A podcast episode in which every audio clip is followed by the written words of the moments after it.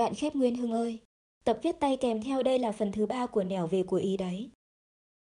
Tôi giao nốt lại cho Nguyên Hưng. Tập này xem bộ in không được đâu, bởi vì có nhiều điều nói thẳng quá. Tuy vậy nếu in không được thì Nguyên Hưng cũng trao bản thảo cho những người thân yêu nhất đọc. Tôi ước mong rằng nó có thể nói được với các bạn một chút nào về cái ý của tôi. Nhưng mà tôi lạc quan mất rồi. Nguyên Hưng Ở cái chương cuối viết cho Steve, tôi có ý định giải bày một vài chút tâm sự liên hệ tới nguyên tắc hành động của chúng ta.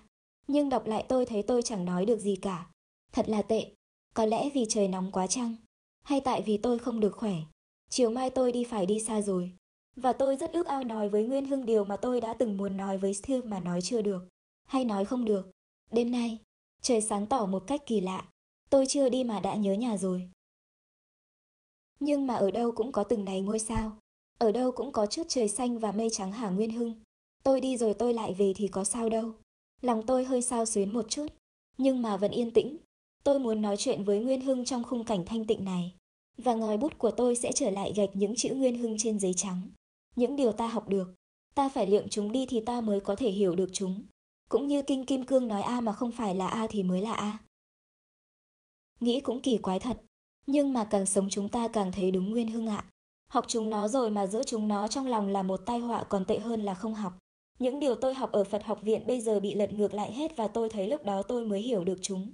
Đây là tôi với Nguyên Hưng, chứ không phải nói với kẻ khác. Và những điều tôi nói với em, nếu người khác nghe được, sẽ hãy y ẻ u ra cách mà tôi không muốn họ hiểu.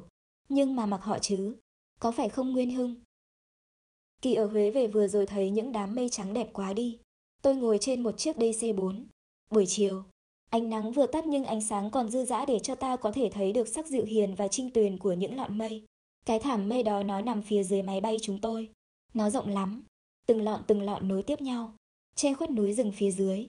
Những lọn mây trắng như tuyết, trinh tuyền hơn cả tuyết. Tôi muốn vốc chúng trong hai lòng bàn tay. Và bỗng nhiên tôi thấy tôi với mây là một. Tôi cũng trắng tinh và êm dịu như mây. Điều đó thường quá mà. Phải không Nguyên Hưng? Tại sao chúng ta ưa những cuộn mây trắng nõn và những tấm thảm tuyết trình tuyền? Tại vì cái khuynh hướng của bản chất sinh lý và tâm lý của ta nó thế. Ta ưa những cái gì tinh sạch, đẹp đẽ và an lành. Tinh sạch, đẹp đẽ và an lành theo nhận định và lập trường của cơ thể ta, tâm lý ta, chứ không hẳn là tính sạch đẹp đẽ và an lành như những tính cách khách quan của thực tại.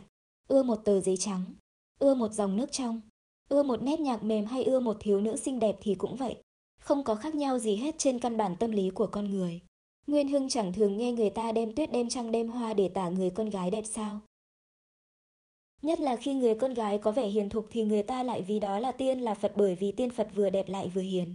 Và bên dưới những cái thiên hạ cho là đẹp là sạch là lành thì người ta còn tham lam đặt thêm nền tảng của sự thường còn. Đó là do nhu yếu của con người mà ra cả. Con người ưa cái gì thanh sạch, đẹp đẽ, hiền lành và ưa những cái ấy thuộc về mình, đồng nhất với mình và thường còn với mình. Thế rồi phía bên kia còn gì? Phía bên kia còn trái ngược với sự trong sạch tức là sự ô uế, sự trái ngược với sự đẹp đẽ tức là sự xấu xí. Sự trái ngược với sự hiền lành là sự ác độc và sự trái ngược với sự thường còn tức là sự tiêu diệt tức là vô thể.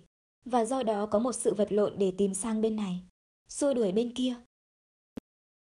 Cho đến nỗi mà trong kinh Phật có khi người ta phải đùng bốn đức thường lạc ngã tịnh, hữu thể, an lạc, tự do, thân sạch để miêu tả niết bàn rồi sau đó phải thêm rằng phải hiểu những chữ đó theo hiểu nhất nguyên siêu tuyệt của nó mà đừng hiểu theo nghĩa tương đối trong thế giới hiện tượng. Điều đó chứng minh rằng con người chúng ta đã bị ám ảnh quá nhiều bởi ý tưởng về hạnh phúc ước lệ trên kia. Đột nhiên kinh bát nhã tới dáng những đòn sống chết trên nhận thức đó. Quán tự tại Bồ Tát sau khi nhìn thấu suốt thế giới hiện tượng mỉm cười tuyên bố tất cả đều giả lập, không, hết, sắc, thọ, tưởng, hành, thức, nhãn, nhĩ, tỷ, thiệt, thân, ý, sắc, thanh, hương, vị, xúc, vân vân đều là giả lập. Và chân tướng của các giả lập đó không sinh cũng không diệt, không ô uế cũng không tinh sạch, không thêm cũng không bớt đi còn gì nữa mà nghi ngờ Hà Nguyên Hưng. Đó là điều tôi trông thấy trên máy bay, mà trông thấy từ một khía cạnh khác. Trông thấy như thế nào? Nguyên Hưng ơi em hãy nhìn và em sẽ thấy. Hỏi tôi làm chi? Tôi chẳng nói được chi cả, bởi vì không có gì mà nói. Ban đầu thì tôi mỉm cười nghĩ đến những hình thái của nước. Nước trong, nước suối, nước đá, hơi nước, mây, tuyết, mưa vân vân, tất cả đều là H2O. Mà chính là H2O cũng giả lập, cũng không phải là thực thể tự hữu, lấy O mà xét thì O có thể được chuyển thành những cái ta không gọi là O. Và chính những cái đó cũng là giả lập, cũng là chuyển thành. Nương tựa vào nhau, trùng trùng điệp điệp, không thể tách O ra khỏi không O, không thể nói O và không O là một. Nguyên Hưng à, trên cái căn bản di động đó, ta thường cố nắm lấy một cái gì không di động. Ví dụ tôi đặt cho tôi một câu hỏi. Anh cho hiện tượng nào là đẹp nhất? Tôi nói nước. Đẹp quá. Nước trong như gương. Tuyết phủ trên đỉnh núi. Mây từng cuộn trắng hay ngoài bãi biển. Mưa rào rào thấm nhuần cây cối xanh tươi. Nếu thiếu nước, thế giới này điêu tàn. Khô cằn héo hon. Buồn bã biết mấy. Cho nên tôi thấy nước đẹp. Thế rồi tôi hỏi. Ví dụ không có lửa. Nghĩa là không có nhiệt lực. Không có hơi ấm. Không có ánh sáng mặt trời Thiếu ánh sáng chẳng hạn thì cái gì đẹp, cái gì không đẹp. Cái gì trong như gương, cái gì phủ trên núi, cái gì bay bay ngoài bãi biển, cái gì rào rào thấm nhuần cỏ cây xanh tươi. Óc tôi lóe thấy sự thực, nhưng mà tôi đã mê nước rồi. Tôi đành nhắm mắt nói liều. Mặc kệ, tôi có nói là tôi ưa nước nhất. Thật là vô minh. Có phải không Nguyên Hưng? Trong quá trình tuyên dương chuyển biến của các giả lập các hiện tượng, ta thấy có luân hồi. Chắc Nguyên Hưng đã liệng bỏ cái cái ý niệm luân hồi trẻ con ngày trước đi rồi. Cái ý niệm đinh ninh rằng phải có gì đó. Như o hay cái hát tôi vừa nói trên thì mới có luân hồi được. Nhưng trên sự thực chẳng có cái ao cái hát tự thân nào mà cả thế giới giả lập vẫn diễn biến màu nhiệm. Luân hồi đó chớ gì. Nhưng nếu nhìn thấu suốt ta sẽ không thấy có gì thường hay vô thường. Tinh sạch hay ô uế. Hiền lành hay ác độc. Đẹp đẽ hay xấu xí. Đừng có nói cho trẻ con biết điều đó bởi vì chúng sẽ nói. Không có hiền ác không có tốt xấu và không có luân lý. Trẻ con chưa có mở mắt ở thời nào cũng vậy. Nguyên Hưng ơi, giữa cái tinh sạch và cái ô uế, giữa cái đau khổ và cái sung sướng, giữa cái hiền lành và cái độc ác, mình theo cái nào? Nghe hỏi mà buồn cười. Phải không Nguyên Hưng? Theo cái tinh sạch, cái sung sướng, cái hiền lành thì mình phải đập tan và tiêu diệt cái ô uế, cái đau khổ và cái độc ác. Mà tiêu diệt chúng được chăng? Nếu cái này có là nhờ cái kia có, thì cái trong sạch cũng do cái ô uế mà có. Tiêu diệt cái ô uế tức là tiêu diệt luôn cái trong sạch. Vì lẽ cái này không thì cái kia không. Kết luận là nên dung dưỡng cái ô uế, cái độc ác và cái đau khổ hay sao? Nhưng mà Nguyên Hưng ơi, tất cả những cặp đối nghịch đó chính đã là do chúng ta tạo nên bằng nhận thức của chúng ta, bằng lập trường sinh tâm lý của chúng ta. Hoan lạc và đau khổ trở nên những đại vấn đề. Nếu được như quán tự tại soi thấu được chân tướng thực tại, thì những đau khổ tai nạn bốc khói bay mất độ nhất thiết khổ ách. Cho nên hãy nhìn nụ cười Đức Phật.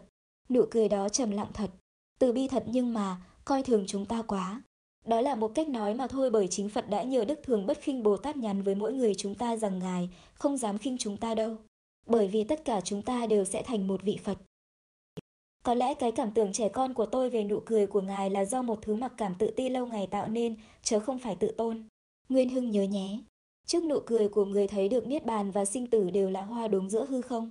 Ta cảm thấy ta bé nhỏ quá, vụng về quá, mua si quá. Ngài thương chúng ta không phải vì chúng ta không thấy đường cho nên bị đau. Thế thôi từ hồi nhỏ, tôi đặt vấn đề bản chất của lòng từ bi và tội nghiệp cho tôi. Tôi chỉ học được và nếm được chút ít từ bi sau này không phải nhờ học tập hay nhờ đặt vấn đề mà nhờ khổ đau. Tôi không tự hào về chút khổ đau ấy cũng như có ai tự hào về tiếng hét to sợ hãi của mình khi mình nhận lầm sợi dây là con rắn. Khổ đau của tôi cũng chỉ là sợi dây, cũng chỉ là hoa đốm giữa hư không. Đáng lẽ nó phải tan biến như mây khói khi mặt trời lên. Nhưng mà nó vẫn chưa tan biến thành mây khói cho nên anh vẫn đau khổ và anh chịu không nổi nên anh tự vùng vẫy. Vậy Phật có thấy anh đau khổ không? Phật có chịu nổi khi thấy anh đau khổ không mà ông ngồi cười hoài vậy? Tôi lý luận rằng tình thương là phải có chấp thủ. Tình thương nào cũng vậy, tình trai gái yêu nhau, tình mẹ thương con, tình nước non, tình nhân loại, tình chúng sinh, nghĩa là cả từ bi. Bởi vì thương ai, lo lắng cho ai anh cũng phải thao thức, mong mỏi, không thể lãng quên. Thế thì trông thấy chúng sinh đau khổ vô lượng vô biên thế kia, Phật cũng lo lắm chứ sao mà ngồi cười được hoài. Thật ra thì mình tạc tượng ngài ngồi cười, nhưng mà có phải hầu hết những đêm thức khuya, những lo lắng và thao thức của người có tình thương đều phát sinh vì người đó còn là người trần mắt thịt, Đối với thực tướng vũ trụ vẫn còn mờ mờ nhân ảnh như người đi đêm không? Một ông bác sĩ biết rõ tình trạng bệnh nhân thì không ngồi giả định thế này thế kia để tạo ra một trăm ngàn giả thuyết và lo lắng như người thân nhân của bệnh nhân. Và nếu biết bệnh sẽ qua, thì ông có thể cười. Nhưng không phải là nụ cười độc ác. Đó chỉ là nụ cười của người biết chuyện. Không còn phải lao hão huyền vô ích. Đại bi, Mahakaru là bản chất của nó.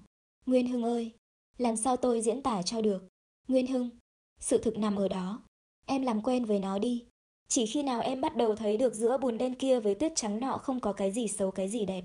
Chỉ khi nào em biết bắt đầu nhìn sự thật với tâm niệm không phân biệt, nghĩa là biến kế, thì em mới có thể nếm được thế nào là đại bi. Dưới con mắt của đại bi, không có tà không có hữu, không có thù không có bạn, không có thân không có sơ, mà đại bi không phải là vật vô tri, đại bi là tinh lực màu nhiệm của sáng chói. Vì dưới con mắt của đại bi, không có cá thể riêng biệt của nhân ngã nên không có một hiện tượng nhân ngã nào động tới được đại bi. Em ơi, nếu con người có độc ác đến nước móc mắt em hay mổ ruột em và em cũng nên mỉm cười và nhìn con người bằng cặp mắt xót thương. Hoàn cảnh tập quán và sự vô minh đã khiến con người hành động như thế. Hãy nhìn con người đã đành tâm tiêu diệt em và đang tạo nên cho em những oan ức khổ nhục lớn lao như trăm ngàn quả núi. Hãy nhìn con người ấy với niềm xót thương. Hãy rót tất cả niềm xót thương từ suối mắt em vào người đó mà đừng để một gợn oán trách giận hờn xuất hiện trong tâm hồn. Vì không thấy đường đi nước bước cho nên cái người làm khổ em mới vụng dại lỗi lầm như vậy. Giả sử một buổi sáng nào đó em nghe rằng tôi đã chết tăm tối và tàn bạo vì sự độc ác của con người. Em cũng nên nghĩ rằng tôi đã nhắm mắt với một tâm niệm an lành không oán hận, không tủi nhục. Em nên nghĩ rằng giờ phút cuối tôi cũng không quay lại kẻ thù ghét con người. Không, con người chẳng bao giờ đáng cho ta thù ghét. Nghĩ như thế chắc chắn em sẽ mỉm cười được. Rồi nhớ tôi. Đừng em, em cứ đi. Em có một nơi nương tựa mà không ai có thể phá đổ và cướp giật đi được. Và không ai có thể làm lay chuyển niềm tin của em. Bởi vì niềm tin ấy không nương tựa nơi bất cứ một giả lập nào của thế giới hiện tượng. Niềm tin ấy và tình yêu là một. Thứ tình yêu chỉ có thể phát hiện khi em bắt đầu nhìn thấu qua thế giới hiện tượng giả lập để có thể thấy được em trong tất cả và tất cả trong em. Ngày xưa, đọc những câu chuyện như câu chuyện đạo sĩ nhẫn nhục để tên vua cường bạo xẻo tai cắt thịt mà không sinh lòng oán giận. Tôi nghĩ đạo sĩ không phải con người. Chỉ có thánh mới làm được như vậy. Nhưng Nguyên Hưng ơi, tại lúc đó tôi chưa biết đại bi là gì. Đại bi là sự mở mắt trông thấy. Và chỉ có sự mở mắt trông thấy tận cùng mới khiến cho tình thương trở thành vô điều kiện. Nghĩa là biến thành bản chất đại bi. Đạo sĩ nhẫn nhục kia đâu có sự giận hờn nào mà cần nén xuống. Không, chỉ có lòng thương xót. Giữa chúng ta và vị đạo sĩ kia, và vị Bồ Tát kia, không có gì ngăn cách đâu. Nguyên Hưng, có thể tình yêu đã dạy cho em rằng em có thể làm được như người. Thôi em đã lớn rồi tự lo liệu lấy. Chiều mai tôi phải đi rồi. Những dòng chữ viết đêm nay, tôi sẽ không có thì giờ đọc lại. Nguyên Hưng, cho tôi dừng ngang đây. Ngày mai tôi sẽ còn gặp em trước khi lên đường.